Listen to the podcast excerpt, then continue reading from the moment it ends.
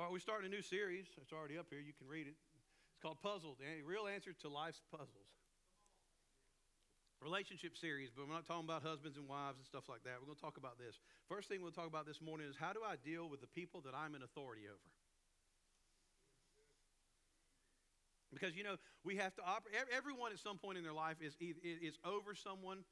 They're over. They're in authority over someone, and everybody at some point in their life is in authority underneath someone. And those are very difficult and tricky situations. We I came to this sermon series because I was riding down the road talking to my wife. I don't know, a couple three months ago, and we were talking about the difficulty she's had in her work life sometimes being able to balance how do I how do I operate in the authority I have over someone at work, but still make sure I'm showing Jesus. And so, what this entire series is going to be is about how do I navigate difficult circumstances, difficult situations, and still maintain my testimony? Because the last thing we want to do is, is alienate people, but you still have to be able to hold situations accountable to the people who are underneath you because you're responsible by God to do so. So, it's a challenging, that's a challenging walk. So, what we're going to do, we're going to look at four keys to proper leadership in the use of authority. We'll define authority really quick out of the dictionary. Authority is the power or right to give orders, make decisions, and enforce obedience. And the other definition of that, and I love this one, is the power to influence others. See, God given authority is given to us in order to be able to be influential. Not in order to put our thumb on people, but in order to influence them for growth in their own life. If God sees fit to put you in a position of authority, whether it's at work, whether it's in a church setting, whether it's in a ministry setting, it's because He trusts you to be influential to the people that He has put you over. So let's dive into these four keys. We're not going to be here a long, long time. Y'all all know we're eating. Jesus didn't preach to hungry people. And I, I don't have five loaves and two fishes, and if I did, I don't think I could break them. I think I'd probably just eat the fish. Depends on what kind of fish it is. I've lived here my whole life. I'm picky about my fish, man. All right. Four keys to proper leadership and use of authority. Philippians chapter uh, what? Chapter two, verse two and three.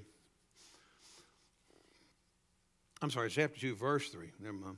I'm, I got it wrong on my deal here. Do nothing from self selfishness or empty conceit. The Amplified says through factional motives or strife, but with an attitude of humility, being neither arrogant nor self righteous, regard others as more important than yourselves. Do not merely look out for your own personal interest, but also for the interest of others. So, the first key to proper leadership and use of authority is this proper leadership and use of authority requires that we be selfless. A good leader or authority is far more concerned with the welfare and success of those that he or she is over than with their own welfare and success. Good leadership is saying, I'm more concerned about my team that's underneath me and their level of success than whether or not I'm successful. Because I'm going to tell you, here's how this works. If God has placed you over people, if they rise to a level of success, a rising tide lifts all boats. See, a successful leader has to have successful people that he is leading, or by the definition, he is not a successful leader. And what does that look like? It looks like, okay, I don't wring all the good I can out of somebody. There are whole industries in our country that are built on hiring someone, wringing all the good out of them, and then discarding them so that they so that that company can advance. And then you know what they do? They just find a whole other crop of people that they wring the good out of and move on. But if God places us in a position of leadership, Christian leadership is not stepping on heads to get ahead, it's bringing everybody along with you. If we're not bringing everyone along with us, we're not actually leading, we're just using.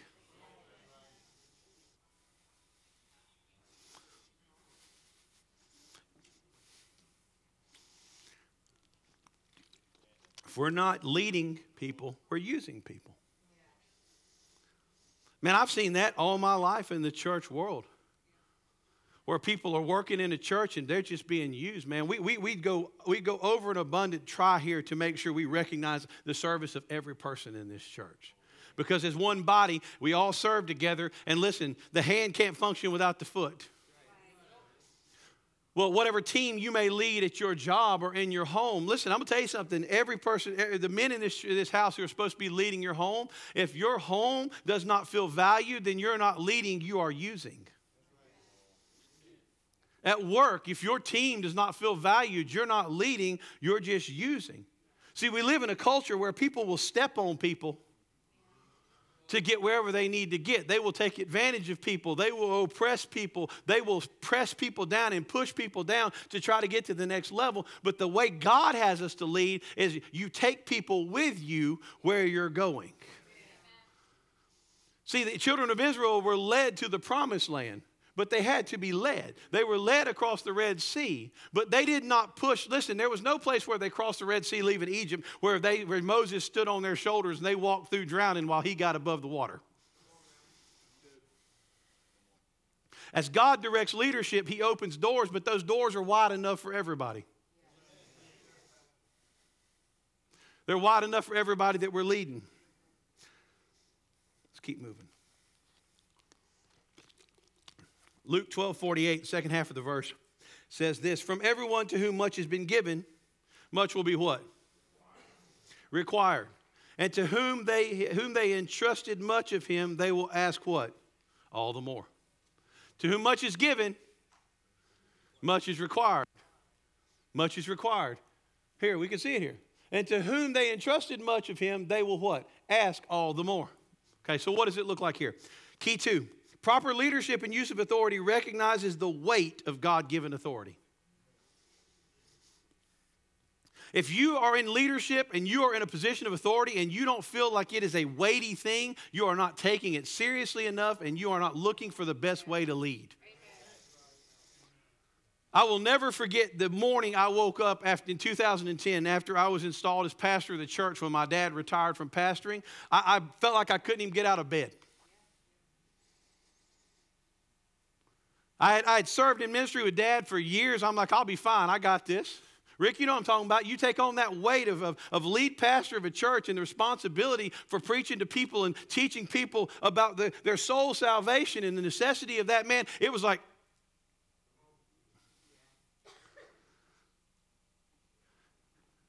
And you can rest assured there is not a single thing that we ever do at this church that I don't spend hours in prayer and prayerful consideration, listening for the voice of God. Because here's the deal no matter what we may be going to do, I'm not worried about how you guys look at me. In the end, I'm worrying about how God looks at me because I have a responsibility to carry that weight well.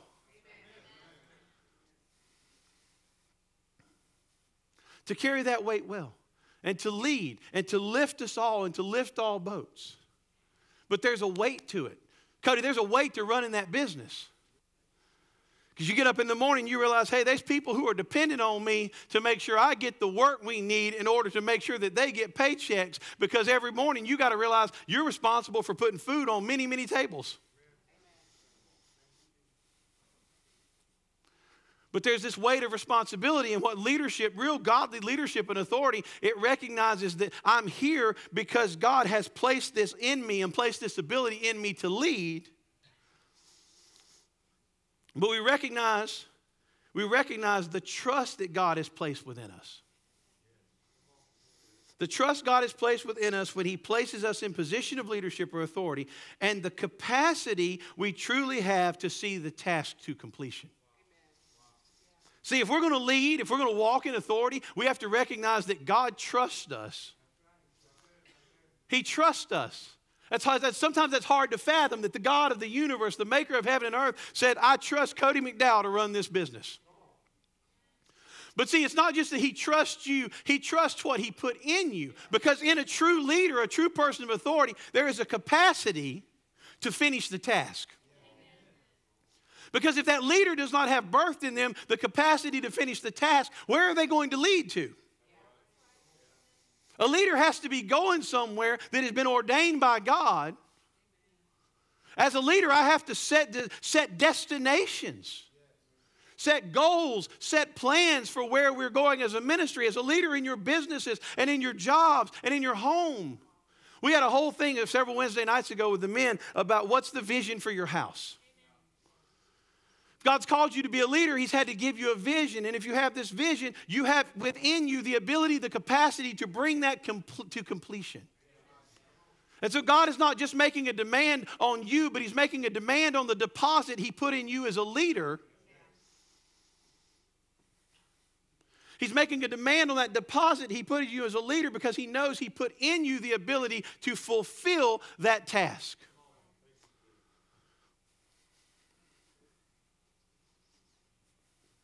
And He trusts you. But we have to not take that trust for granted. Can't take that trust for granted. We have to understand the weight of that. Let's look at number three Psalm 78, 70 through 72. Verse 70 He also chose David his servant and took him from the sheepfolds from tending the ewes and nursing young, he brought him to shepherd Jacob his people and Israel his inheritance. So David shepherded them according to the integrity of his heart and guided them with his skillful hands. So, what does that have to do with what you're talking about right here? Proper leadership and authority understands that we are learning things in the season that we are in to prepare us for the season we are moving towards. See, David learned how to be a king by learning how to be a shepherd. You're never going to be a king until you're a shepherd. He knew how to tend lambs, so it gave him a unique understanding on how to tend people. So, the season of leadership that you find yourself in, it may be a minor season of leadership. You may not be leading hardly anybody, but you are supposed to be in that moment learning the tools necessary. See, if you're ever going to be if you're ever going to be a business that has 10 crews, you got to learn how to be a man who can lead one crew. If you can't learn how to properly lead one crew, there's no point where you're going to be a man who leads 10 crews because you got to be in that season of leading the one crew so if you're a supervisor at work over 10 people, if you don't learn how to tend to the 10, you can't ever supervise 100. But sometimes we get in these places where we get stuck in the idea that here we are, you know, I'm, I'm, I'm in this, this is what I'm doing, this is what I'm going to be doing, and there's nothing for me to learn because I know how to do this. See, if you're in a position in your job and you have decided, I know exactly how to do this, God can't take you to another stage because He has something He's got to teach you in that season and in that moment so He can take you to the next position of authority and leadership. So David learned that on a hillside.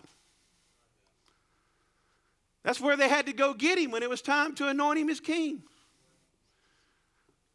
When the prophet Samuel said, Jesse, do you have any more kids? Well, we got the youngest one, but he's out there doing what? Tending sheep. Well, Samuel said, Well, you better go get him. Because we can't do nothing else till at least he gets here. He walked in the door, and Samuel said, That's him.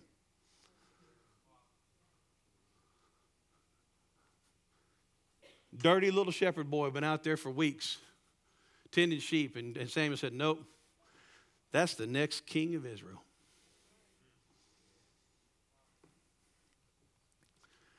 And you know what he did whenever they finished anointing him? He went right back out to tending sheep. Because, see, there's going to be times in your life where God begins to show you that next step. But until He promotes you to that next step, you have to stay faithful in the step He has you in. No, no, we got to stay there just a minute because we're all that. God shows us something, boy. God spoke to me today. He told me I'm going to do this. Yeah, but here's the thing He's going to take you there. You can't go there on your own. If David would have decided he was going to march, on Israel and tell Saul, Here I am, the next king of Israel, he'd have been dead before he got in the door. Because it takes God's timing to promote. God will give you a picture of what it may look like, but you got to walk through the doors as God begins to open them. See, God, David, may, God may have called David to be a king, but he was going to take him through the battlefields of Goliath and through the caves and through the pursuits to bring him to that place. But all the while, he's learning how to lead. He's learning, oh, come on now, watch this. David learned how to defend God's people. Most famous encounter of David in the Bible is David and Goliath. People who've never been to church know about David and Goliath. They use the terminology. In, in, in sports, I mean, you got sportscasters that would not know a church door if it hit them in the behind. But they're like, this is a David and Goliath story. But look what David tells Goliath. He said, I have faced down, or he tells Saul before he goes out to face Goliath, he said, I have faced down a lion, I have faced down a bear. I know what it means to protect my sheep. He can't be a king if he don't know how to protect God's people, but he learned how to protect God's people while he was leading around a bunch of sheep. Nobody was envious of that job. You may be in a position of leadership right now that don't nobody want. You couldn't give it to nobody. You're leading people nobody wants to lead, but God's teaching you something. God's raising up a king or a queen on that hillside.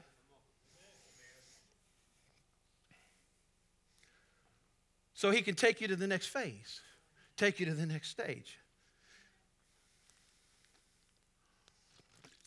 Because properly handled authority and leadership will lead to greater positions of authority and more leadership opportunities.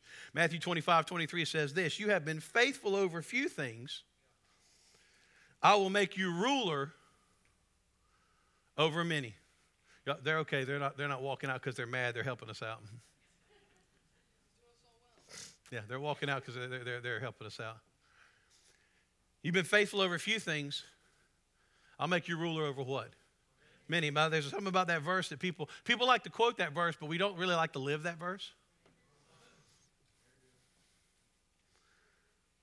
Because there's a definition that God uses of being faithful, and that means consistent staying with it at all times.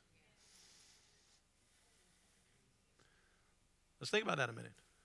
He says, when you're faithful over a few things, I'll make you ruler over many. He says, you got to be consistent and stay faithful to what I've called you to in the few things. And what faithful means, it means consistent no matter the circumstances, no matter whether it's fun, no matter whether I like it, no matter whether it's going smoothly. I'm faithful to that. And he says, and if you're faithful over the few, I will take you to a position of ruler over many. So the real question is in our leadership and in our authority, what are we doing with the few? How do we celebrate the few? How do we view the few? How do we look at it? Do we look at it as a real weight of responsibility or do we look at it, oh, I can, I can do this in my sleep? Or are we trying to take the few and to pour into the few and to develop the few and to move the few to the next level when we move to the next level? So God says, if you can do this with the few, what can you do with the many? What can you do with the many? This is what godly leadership looks like, guys. This is what godly authority looks like. What am I doing in my station right now what am I doing where I am right now that is going to allow God to promote me? You know what Matthew 25 is, right? It's the parable of the talents. The one, the one buried it. The two went out and did something with it, and then God took the one, the one from the one that had buried it, and gave it to the one that had the ten. Why did He do that? Because He said, "You have been faithful over what I gave you, so I'm going to give you more because I know your heart and how you lead."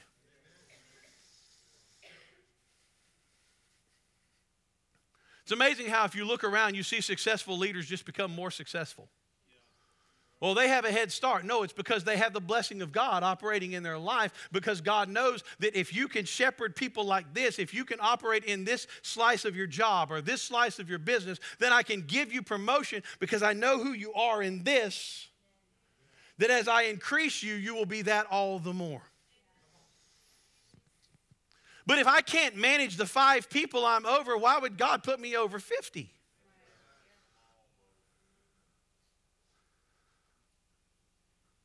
Well, I've got seniority. Well, that just means you've been doing it longer bad. I mean, let's be real here.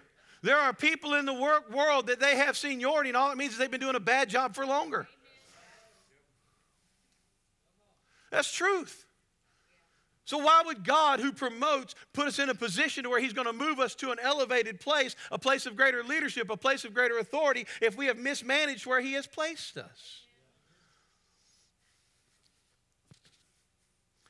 As a pastor, if I can't love and lead people where I am, why would God send more?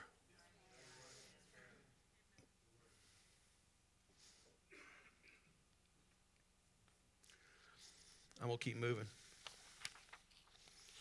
Keep moving.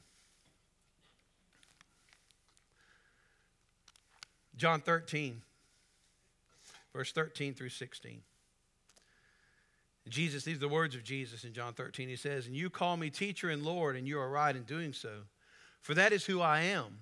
So if I, the Lord and the teacher, washed your feet, you ought to wash one another's feet as well.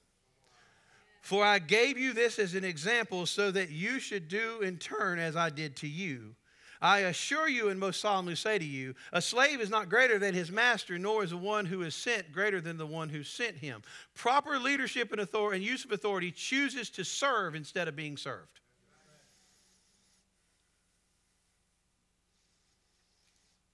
My dad told me whenever I was, he and I would do ministry together, he told me this. He said, Son, he said, people will always go where you show them, but they won't go where you tell them.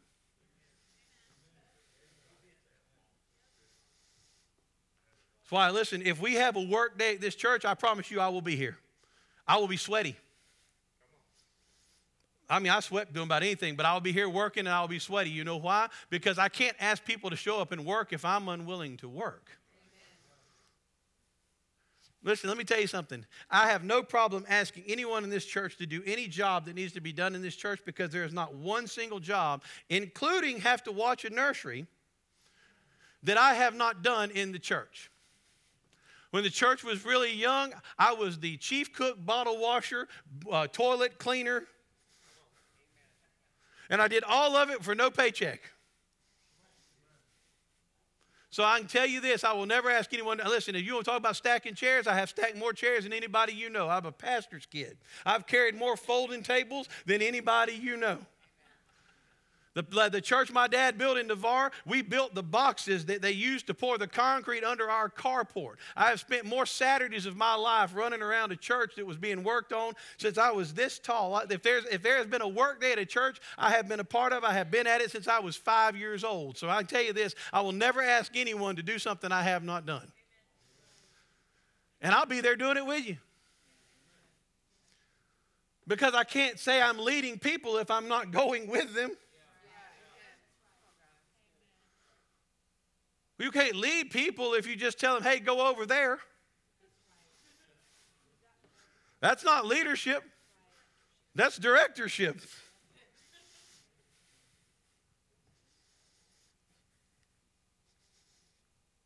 You can't lead people if you're not willing to serve. If you're the overseer of the grumpiest department at your work, it's your fault. There's a line in a movie that I love called Remember the Titans. And it says, Attitude. Y'all remember the line? Attitude reflects leadership.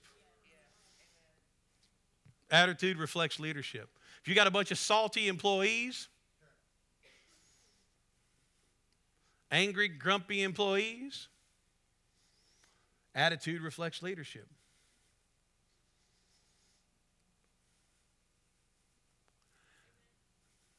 I appreciate the one amen. I'll, I'll, hold on to that one.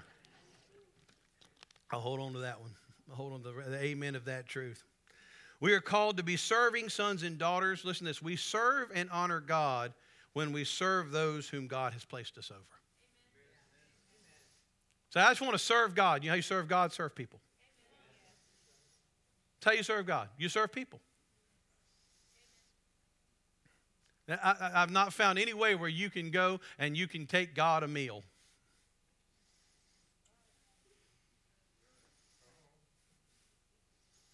We want to serve God, we serve His creation.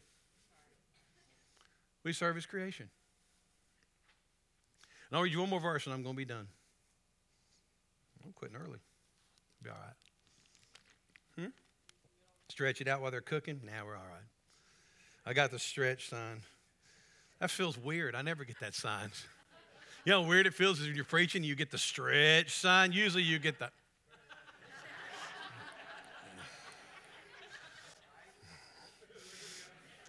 You get all kind of signs. You rarely get the. It's really uncommon to get that one. Stretch, pull it out. Come on, stretch it out.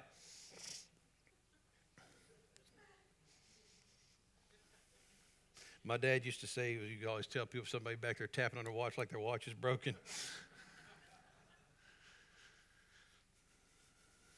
Matthew 20, verse 26 and 27, 26 through 28 says this. It is not this way among you, but whoever wishes to become great among you shall be your servant, and whoever wishes to be first among you shall be your willing and humble slave. Just as the Son of Man did not come to be served, but to serve and give his life as a ransom for many, paying the price to set them free for the penalty of sin. What does Jesus as our as our example in this look like? His level of service, his level of service was a willingness to lay his life down. I mean, Hebrews, Paul says, Which of you has, has sweated drops of blood? When God puts us in a position of authority, we look at Jesus as example, and he was willing to be such a serving son that he laid his very life down that we could be forgiven of our sins.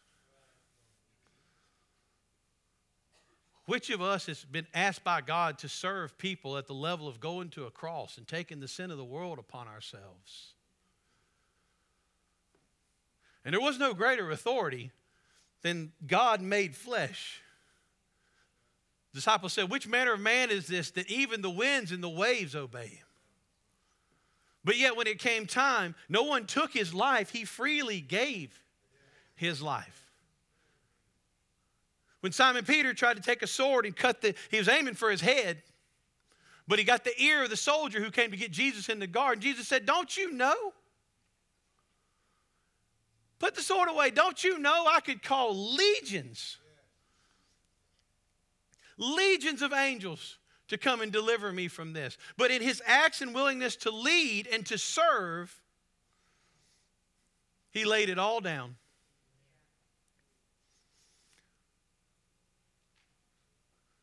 for the souls of man.